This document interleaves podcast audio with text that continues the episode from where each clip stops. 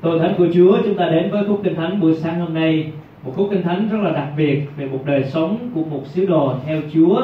Khúc kinh thánh để lại cho chúng ta rất nhiều cảm xúc. Có lẽ rằng chúng ta cũng đã từng đọc, đã từng nghe à, về khúc kinh thánh này và đôi khi chúng ta đã học nó trong những mùa thương khó và chúng ta được biết về câu chuyện của Führer ở trong một hình ảnh rất là Ờ, đầy cảm xúc của ông ở trong việc chối Chúa Giêsu là chúng ta học buổi sáng nay ờ, với điều đó. Tuy nhiên chúng ta sẽ không nhìn trong một góc độ của Peter trong sự yếu đuối chối Chúa mà thôi. Nhưng chúng ta cũng nhìn một góc độ khác của sự hy vọng của niềm khích lệ của ơn điển Chúa khi ngày đến với cuộc đời của ông. Chúng ta có hai điều để cùng suy gẫm buổi sáng hôm nay. À, điều thứ nhất đó là thất bại bởi sức riêng. À, chúng ta bắt đầu với câu 66 à, lúc ấy lúc Führer đang ở sân ở dưới sân một trong những đầy tớ gái của thầy tế lễ thượng phẩm đến gần. Thấy Führer đang sưởi thì nhìn vào ông và nói ông cũng ở với Giêsu người Nazareth À, khúc kinh thánh này là một lời đã được cảnh báo trước đó khi chúng ta đã học những tuần trước. Đó là Chúa đã cảnh báo Führer rằng tất cả các môn đồ sẽ chối Chúa tất cả rồi sẽ vấp ngã. Nhưng Führer thì không lắng nghe lời cảnh báo của Chúa. Peter nói rằng, dù cho tất cả đều vấp ngã, nhưng con thì không. Dù cho mọi người có chối thầy đi chăng nữa, nhưng con thì không. Peter đã không lắng nghe lời cảnh báo của Chúa. Ông đã rơi vào một thảm cảnh. Ông đã làm một điều rất tồi tệ, đó là chối chính Chúa Giêsu đấng mà ông đã xưng rằng, ngài là cứu Chúa, ngài là đấng Christ, con Đức Chúa Trời hàng sống trong suốt 3 năm chức vụ theo Chúa Giêsu thì Phêrô đã kinh nghiệm, đã nhận biết, đã khám phá Ngài là cứu Chúa của cuộc đời mình. Nhưng mà trong một giây phút của sự tấn công, trong một giây phút của sự yếu đuối thì Phêrô đã sẵn sàng chối Chúa dù không phải một lần. Ông đã ba lần để chối không biết Ngài. Và điều gì đã diễn ra trong cuộc đời của Phêrô Điều gì đã khiến Phêrô đã trượt dốc đến chỗ không thể dừng lại như vậy? Chúng ta sẽ cùng học với nhau để thấy được điều đó. Bối cảnh ở đây là câu chuyện Chúa Giêsu song song với câu chuyện tuần trước chúng ta học. Đó là Chúa Giêsu đang ở trong chỗ nhà thầy tế lễ thượng phẩm. Lúc bây giờ thì ở trong một cái dinh thự, một cái khu đất rất lớn, có nhà thầy tế lễ thượng phẩm An Nê, thầy tế lễ thượng phẩm Cai Phe đều ở trong một cái khu vườn ở những căn nhà đó và Chúa Giêsu được giải qua lại giữa những căn nhà này, ở trong những lần xét xử khác nhau. Phía đó thì được ngồi ở trong sân để sưởi ấm phía trước đó.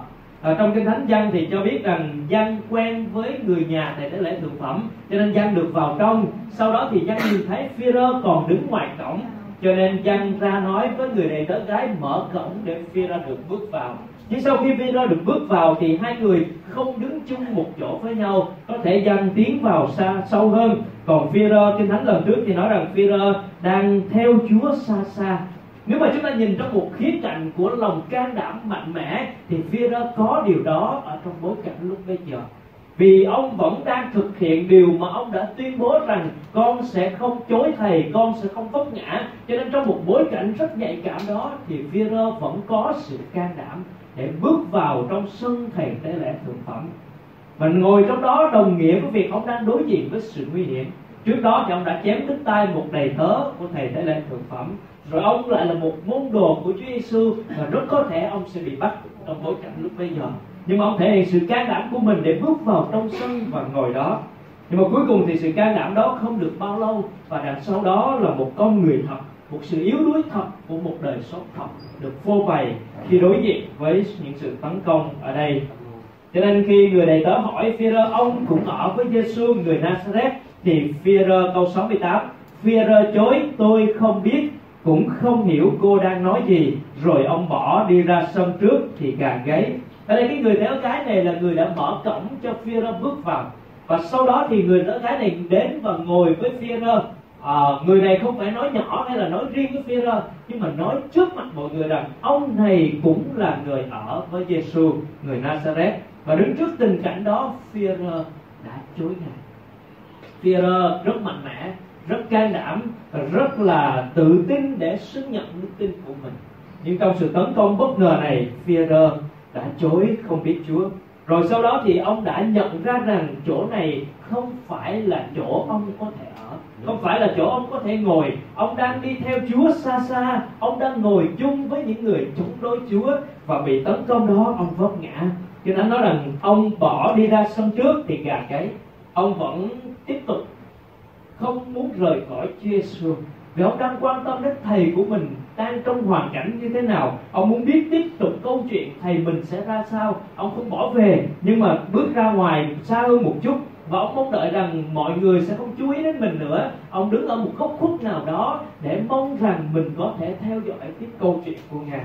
Nhưng mà sự tấn công không dừng lại ở đó. Tiếp tục tìm đến Führer câu 69 đầy tớ gái đó thấy ông, lại nói với những người đứng gần. Ông này cũng thuộc nhóm đó lại một lần nữa người đầy tớ thấy Führer và nói lớn với những người ở gần đó rằng ông cũng thuộc những người trong nhóm đó.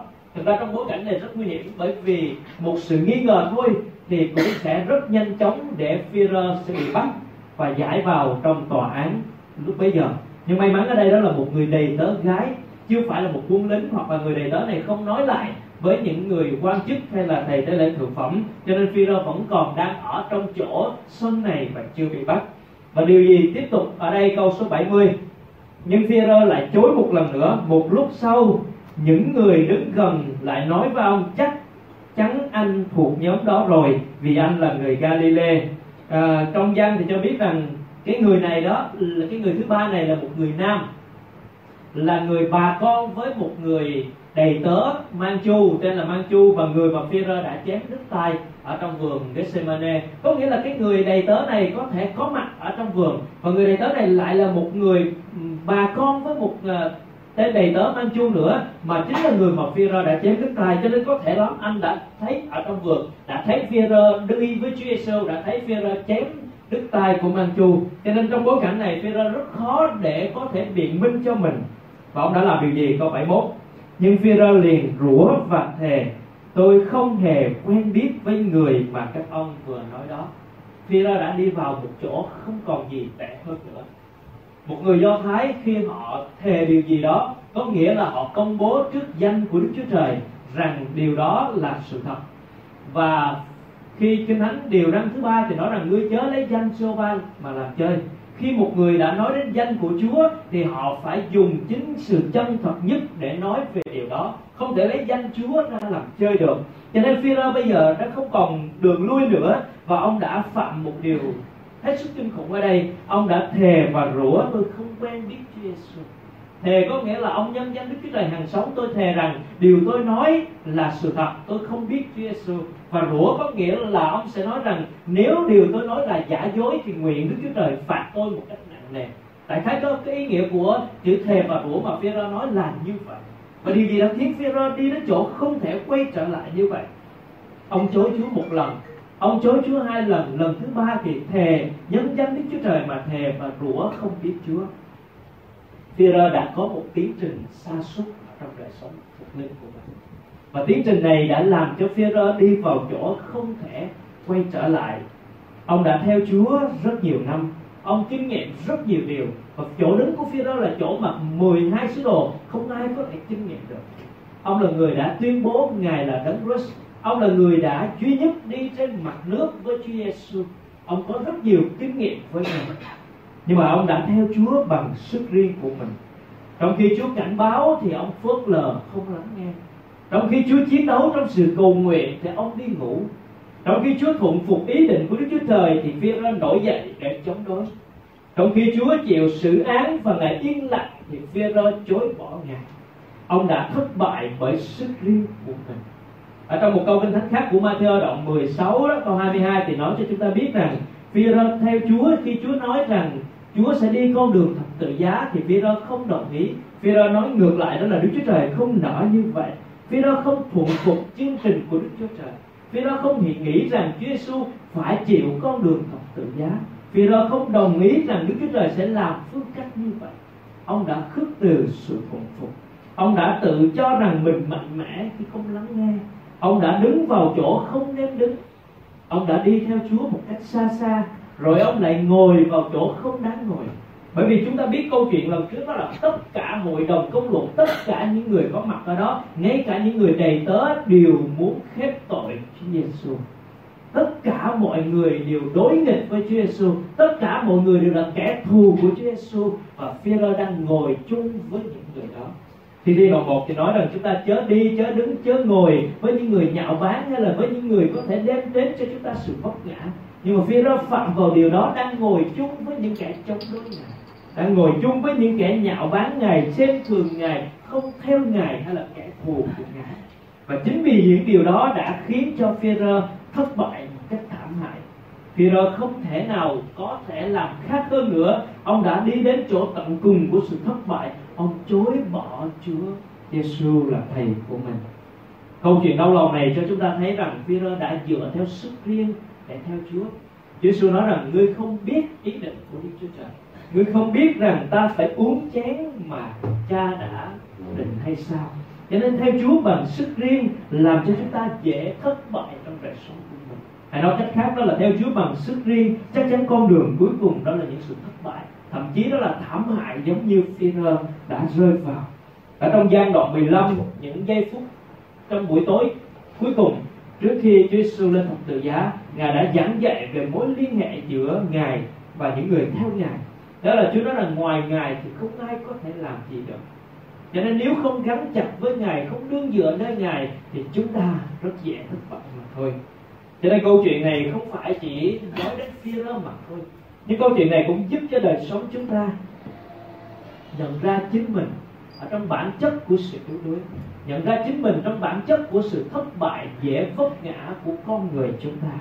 Eva và Adam đã từng rơi vào trong hoàn cảnh đó ở tại vườn Gethsemane, ở tại vườn Eden, ở trong những thời kỳ đầu tiên, họ là những con người đầu tiên. Nhưng mà tại nơi đó họ đã không để lời của Đức Chúa Trời kiểm soát đời sống của mình. Trong những sự nghi ngờ đó, trong những sự tấn công của ma quỷ, họ đã vấp ngã, đã thất bại và trước mặt Chúa. Và chúng ta cũng vậy. Đôi khi theo Chúa nhiều năm tháng, chúng ta có thể dựa vào sức riêng của mình theo những thông lệ theo những thói quen theo những việc chúng ta thường làm và chúng ta cứ tiếp tục làm với những sức lực của mình mà thôi nhưng mà điều đó sẽ dẫn chúng ta vào chỗ dễ tiêu ngạo thuộc linh dẫn vào chỗ không nhận ra chính mình, chỗ đứng của mình như thế nào trước mặt Chúa. Rồi khi chúng ta nghĩ rằng chúng ta theo Chúa lâu năm thì chúng ta là một người rất mạnh mẽ. Không thể nào bỏ Chúa, không thể nào chối Chúa, không thể nào làm buồn lòng Chúa được. Nhưng mà với những sự kiêu ngạo thuộc linh, với những sự nghĩ rằng mình là người mạnh mẽ, không vấp ngã, không thất bại, thì đó là lúc mà chúng ta đi vào con đường của phi con đường chối chúa nó là một tiến trình của sự sa sút. Phi sa sút khi bắt đầu không thuận phục, hoàn toàn ý định của đức chúa trời. Ông sa sút khi chúa cầu nguyện thì ông ngủ, thiếu đi sự cầu nguyện, thiếu đi sự cẩn thận lắng nghe lời Chúa. Và tất cả những sự sa sút đó, nó bày tỏ ra một cách thực tế ở trong sân của thầy tế lễ thực phẩm ở đây. Cho nên xin Chúa cho chúng ta nhìn thấy được điều đó. Đôi khi là một câu hỏi nhỏ của một người đầy tớ thôi sự bất ngờ đó làm cho phi rơ chối Chúa và chúng ta cũng cẩn thận trong đời sống của mình. Có những sự bỏ qua nào đó trong đời sống thuộc linh của chúng ta nó cũng thể có thể là một tiến trình của sự sa sút. Có thể là một tiến trình dẫn chúng ta đến sự yếu đuối thất bại. Đôi khi đó là sự bỏ qua của việc nhóm lại. Bỏ qua sự thờ phượng Chúa mà Hebrew cảnh báo đó là chớ bỏ qua sự nhóm lại với những người quen làm anh em thấy điều đó thì phải cảnh báo hay là phải nhắc nhở, khuyên bảo nhau. Đôi khi chúng ta bỏ qua những sự trung tín trong việc dân hiến, hay là trung tín trong sự phục vụ, hay là việc cầu nguyện cũng vậy. Chúng ta sẽ thường sự cầu nguyện và bỏ qua sự cầu nguyện, nghĩ rằng tôi không cần phải cầu nguyện. Tôi có thể đứng vững ở trong đức tin của mình. Hay là bỏ qua việc đọc lời của Chúa. Phía đó đã bỏ qua sự cảnh báo là lời của Chúa. Và đôi khi chúng ta xem thường lời của Chúa, có cái thánh trong nhà, nhưng mà ít khi chúng ta đọc chúng ta nghĩ rằng mình đủ trưởng thành, thuộc linh, mình đủ để xoay sở trong mọi tình huống của mình. Và nếu chúng ta cứ bỏ qua bỏ qua bỏ qua những môi trường tăng trưởng thuộc linh, bỏ qua những chỗ để làm cho mình được tăng trưởng, thì rất dễ chúng ta đang ở trong tiến trình của Führer mà mình không hay biết. Führer có một tiến trình rất dài để đi đến cái chỗ mà ông thất bại đó. Thậm chí đó là khi em bước vào, ông đi cùng với Giang nhưng mà sau đó thì ông tách rời. Chúng ta cũng không biết cái lý do câu chuyện như thế nào, nhưng mà ông đang ngồi chỗ không nên ngồi ngồi với những người nhạo báng, ngồi với những người không thuộc về Chúa, ngồi với những kẻ thù của Chúa. Và trong đời sống của chúng ta cũng rất dễ như vậy. Chúng ta phải đang sống trong một xã hội rất nhiều sự cám dỗ. Chúng ta đang có rất nhiều mối quan hệ. Đôi khi chúng ta thích chơi với những người ngoài hơn là chơi với những người trong Chúa. Chúng ta thích ngồi ở những cái chỗ mà vui thích hơn là ngồi trong nhà thờ. Hay là tất cả những đời sống tâm linh cá nhân của chúng ta cũng vậy. Nó là một lời cảnh báo cho tiến trình của chúng ta theo Chúa. Cho nên hãy để ý tiến trình thuộc linh của mình. Chúng ta đang ở đâu? Ở giống như tiến trình mà Führer đang đi hay không? Dù rất mạnh mẽ nhưng mà đó là sức riêng của Führer và cuối cùng thì Führer đã thất hại, thất bại thảm hại. Nhưng mà khúc kinh thánh này cũng cho chúng ta một sự hy vọng một sự khích lệ khác nữa. Dù có đau thương nhưng có sự phục hồi. Chúng ta sẽ đến với phần 2 đó là trở lại nhờ sức thiên đến với câu 72 ở đây ngay lúc ấy gà gáy lần thứ hai Peter nhớ lại lời Đức Chúa Giêsu đã nói với mình. Trước khi gà gáy hai lượt con sẽ chối ta ba lần. Ông bật khóc nức nở. Chúng ta xem thêm uh, Luca. Thì có một thông tin khác nữa Luca đoạn 22 câu 60 61 Luca 22 là khúc kinh thánh song song kỹ thuật của một câu chuyện với sách mát ở đây. Đoạn 22 câu 60 61 nhưng Führer nói, này anh, tôi không biết anh nói gì. Ngay lúc Führer còn đang nói thì gà gáy, Chúa quay lại nhìn ông Führer Chúa quay lại nhìn nhìn ông rồi Führer nhớ lại lời Chúa đã phán, hôm nay khi gà chưa gáy, con sẽ chối ta ba lần. Ở đây có một cái chi tiết mà Luca ghi lại, đó là Chúa nhìn Chúa nhìn ông. Và trong cái chỗ phục hồi này, chúng ta thấy sự trở lại này, thứ nhất là tiếng gà gáy mà Chúa đã nói trước đó rồi. Chúa cảnh báo rằng, đêm nay, trước khi gà gáy hai lượt, con sẽ chối ta ba lần. Và đúng như vậy, theo trình tự của mát kỹ thuật, thì gà gáy hai lượt lượt thứ nhất đó là sau khi ông chối Chúa lần thứ nhất, gà gáy lần đầu. Ông không để ý gì cả về điều đó. Ông cũng không có một cái sự cảnh giác, cảnh tỉnh nào với lời Chúa nói rồi ông Chúa tiếp hai lần nữa, thì sau đó gà gáy một lần nữa. Và tiếng gà gáy đó làm cho ông nhớ lại lời Chúa. Tiếng gà gáy là một sự nhắc nhở của Chúa về những điều ngài đã phán với phi cho nên đó là một cái tiến trình của ân điển mà Chúa đưa ông trở lại. Sau đó thì Luca ghi thêm đó là, lúc bấy giờ khi nghe tiếng gà gáy thì Chúa Giêsu quay lại nhìn ông. Giêsu đang ở đâu? Ngài đang bị giải đi giữa nhà của thầy tế lễ Anne và Cai Pha. Đầu tiên ông Chúa đến nhà Anne rồi giải qua Cai Pha rồi giải trở lại. Vì nó đang ở trong cái sân của những căn nhà biệt thự hay là dinh thự đó của những thầy tế lễ thượng phẩm và khi Chúa đi giải đi trong sự đánh đập trong sự uh, nhạo báng trong sự sỉ nhục của mọi người thì ngài không quên đến người môn đồ thân yêu của ngài trong khoảnh khắc đó, Chúa Giêsu quay lại nhìn phía rơ. Mắt đối mắt và phía rơ nhìn được Chúa Giêsu thấy Chúa Giêsu nhìn mình. Và đây là một cái nhìn của sự cảm thông. Đây là một cái nhìn của tình yêu. Đây là một cái nhìn của sự quan tâm đến người môn đồ học trò của mình. Như chúng ta nói lần trước trong vườn Gethsemane, Chúa Giêsu điều gì đã làm cho Chúa Giêsu gián đoạn giữa sự cầu nguyện ba lần đó? Ngài đi cầu nguyện rồi trở lại với các môn đồ. Ngài cầu nguyện rồi trở lại với các môn đồ. Sự quan tâm đến những môn đồ của Ngài làm gián đoạn sự cầu nguyện của Ngài. Và đang trong phiên tòa xét xử, đang trong giây phút căng thẳng, đang trong chỗ mà Chúa Giêsu đang bị chất vấn, thì ngài vẫn không quên đến người môn đồ của ngài. Cho nên Chúa Giêsu nhìn. Chúa Giêsu nhìn phía ra và ánh mắt của ngài nhìn thấy ông. Chúa nhìn với sự cảm thông, nhìn với sự nhắc nhở, nhìn với sự khích lệ và khoảnh khắc đó làm cho ông bừng tỉnh. Người ta nói rằng ông nhớ lại lời Chúa đã nói với mình.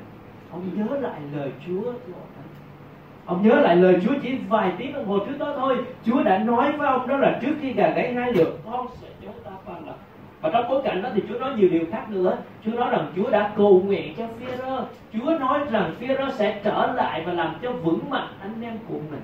Nhớ lại lời Chúa là ân điển của mình. Nhớ lại lời Chúa là cái chỗ neo của linh hồn chúng ta. Nhớ lại lời Chúa là sức thiên để làm cho chúng ta được sống lại. David đã kinh nghiệm điều này. Ông nói rằng, lời Chúa làm cho tôi được sống lại. Ấy là lời an ủi tôi trong cơn hoạn nạn chúng ta có nhớ lại lời Chúa trong đời sống của mình hay không? Trong những chỗ ngã quỵ, trong những lúc yếu đuối, trong những lúc mệt mỏi, trong những lúc đối diện với những nan đề, thì điều gì làm cho chúng ta được sống lại? Điều gì làm cho chúng ta mạnh mẽ? Ở đây đó là phúc âm, là lời của Chúa. Khi nó nhớ lại lời Chúa. Và cuối cùng kết quả của ông đó là ông đi ra, ông khóc nức nở. Hay là Luca thì nó là khóc lóc cách cay đắng. Khóc lóc vì sự yếu đuối của chính mình khóc lóc vì sự vấp ngã của chính mình, khóc lóc vì con người thật của chính mình là yếu đuối khóc lóc vì ông đã không nghe lời của Chúa, không nghe lời cảnh báo của ngài. Ông khóc lóc với sự ăn năn. Ông đã cậy sức riêng để theo Chúa trong những năm tháng qua. Ông đã cậy sức riêng để đối diện với những cái sự khó khăn ở trong giai đoạn cuối cùng của chức vụ Chúa Giêsu ông dựa vào sức riêng để chém lấy tay của thầy tế, của đầy tớ, thầy tế lễ thượng phẩm. Ông dựa vào sức riêng trong nhiều nỗ lực của chính mình. Nhưng cuối cùng thì ông đã không lóc trách cay đắng để hiểu rằng con đường của sức riêng là con đường của sự thất bại.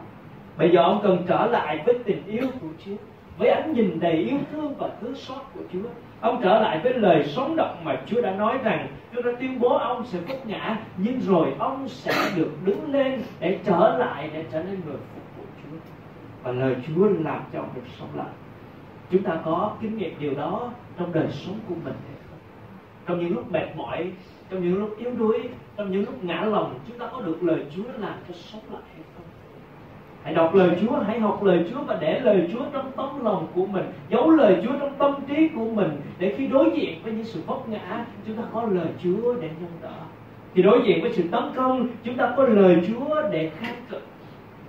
Sau này Phi-rơ nói rất nhiều về điều đó ở trong hành trình theo Chúa của mình. Ông viết lại trong thư tín Phi-rơ ông nói rằng phải khiêm nhường vì Chúa ban ơn cho người khiêm nhường chống đối người kiêu ngạo. Rồi hãy thuận phục Đức Chúa Trời đến kỳ thuận nghiệp này sẽ nhắc anh lên ông nói về việc đó là hãy kháng cự ma quỷ. Nó như sư tử đóng rình mò chung quanh anh em. Hãy dùng lời Chúa để kháng cự lại nó.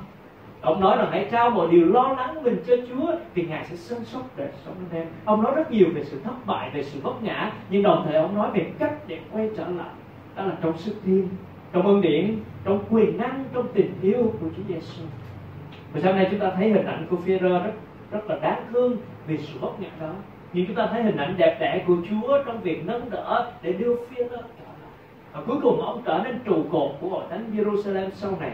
Và câu chuyện mà dân ghi lại đó sau khi Chúa Giêsu ngày sống lại hãy tìm đến người học trò thất bại. Hãy tìm đến ông nơi bờ biển để nói với ông rằng ông có yêu Chúa hay không? Và ba lần phía đó đều trả lời, lời rằng con yêu Chúa. Thì Chúa nói rằng hãy chân chia ta. Chúa nói rằng, Chúa đã nói trước đó là khi con trở lại hãy làm vững chí anh em mình. Và với sự thất bại của phía đó đó, với cá tính của ông đó, trong sự khóc lóc thảm thiết đó, thì Chúa Giêsu sống lại đã tìm đến ông. Để nói với ông rằng Chúa yêu ông và phục hồi đời sống của ông. Chúa nói với ông rằng Chúa vẫn tin tưởng ông vì ông đã ăn năn để trở lại. Chúa muốn phục hồi và vẫn giao phó bầy chiên của Ngài cho ông. Đó chính là tình yêu của Chúa trong thân của Ngài chúng ta có một Chúa, Đức Chúa Trời cảm thông với sự yêu đuối của chúng ta. Kinh Thánh nói rằng chúng ta có một thầy thế lại biết cảm thông với mọi yếu đuối của chúng ta. Chúa là đấng yên ủi, nâng đỡ và phục hồi đời sống chúng ta. Chúng ta cũng giống như bản chất của Adam và Eva. Xu hướng con người đó là yếu đuối bất toàn. Xu hướng con người đó là kiêu ngạo, tự mãn, tự hào với những gì mình có, với những gì mình làm nhưng mà cuối cùng sức riêng chỉ dẫn đến sự thất bại. Nhưng mà Chúa bày tỏ tình yêu, ánh mắt của Ngài, lời của Ngài giúp chúng ta được sống lại. Cho nên chúng ta không kể sức riêng, hãy nương nhờ sức riêng. Thì Chúa muốn cho đời sống của chúng ta biết rằng đó là không kể sức riêng, hãy nương nhờ sức riêng. Bởi ân điển, bởi sức riêng, bởi sự giúp sức của Chúa làm cho chúng ta được sống lại. Sáng nay chúng ta sẽ được nhắc nhở về đời sống theo Chúa của mình. Chúng ta đang ở trong chặng đường nào? Chúng ta đang trong tiến trình phục hồi trở lại. Hay chúng ta đang trong tiến trình sa sút thuộc linh của mình. Chúng ta có thấy hình ảnh của phi trong đời sống của mình hay không? Bởi sức riêng sẽ khiến chúng ta thất bại nhưng bởi sức thiên sẽ giúp cho đời sống chúng ta mạnh mẽ đứng lên từ những chỗ yếu đuối, thất bại ngạo quỵ của mình để rồi sống một đời sống đẹp lòng Chúa. Phi-rơ đang ngồi chỗ không nên ngồi. Phi-rơ đứng chỗ không nên đứng.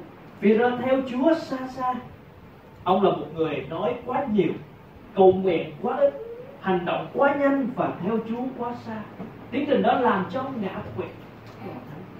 Chúng ta có nói quá nhiều về đời sống thuộc linh của mình trong khi đó cầu nguyện quá ít hay không? Chúng ta có vội vàng hành động quá nhanh và theo Chúa quá xa, không gần Chúa để Ngài nâng đỡ đời sống chúng ta hay không? Xin Chúa giúp đỡ để chúng ta hiểu được rằng chúng ta sẽ không sống bởi sức riêng, nhưng sống bởi sức riêng. Không sống bởi nỗ lực, nhưng sống bởi ân điển. Hành trình theo Chúa Giêsu bắt đầu bằng ân điển. Và nó phải tiếp tục trong ân điển và phải kết thúc trong ân điển để chúng ta được về với Ngài trong cõi đời. Và tất cả chuỗi ngày của chúng ta đang sống là chuỗi ngày của ân điển. Không có nỗ lực, không có sức riêng, không có sự cố gắng hay là sự mạnh mẽ của đời sống riêng tư của mình tất cả là nương cậy trong ân điển của Chúa để bước đi trong ân điển đó. Và trong lời của Chúa, hãy để ý rằng lời Chúa làm cho phi trở lại. Đó là căn bản của đời sống chúng ta. Cho nên cái lời thánh của Chúa chúng ta, hãy nương cậy sức riêng trong đời sống theo Chúa, bước đi trong ân điển của Chúa để thấy được tình yêu, thấy được sự khích lệ, thấy được sự nâng đỡ, thấy được sự phục hồi. Và Chúa kéo chúng ta trở lại mạnh mẽ, phục hồi và giúp chúng ta hiệu quả cho Ngài.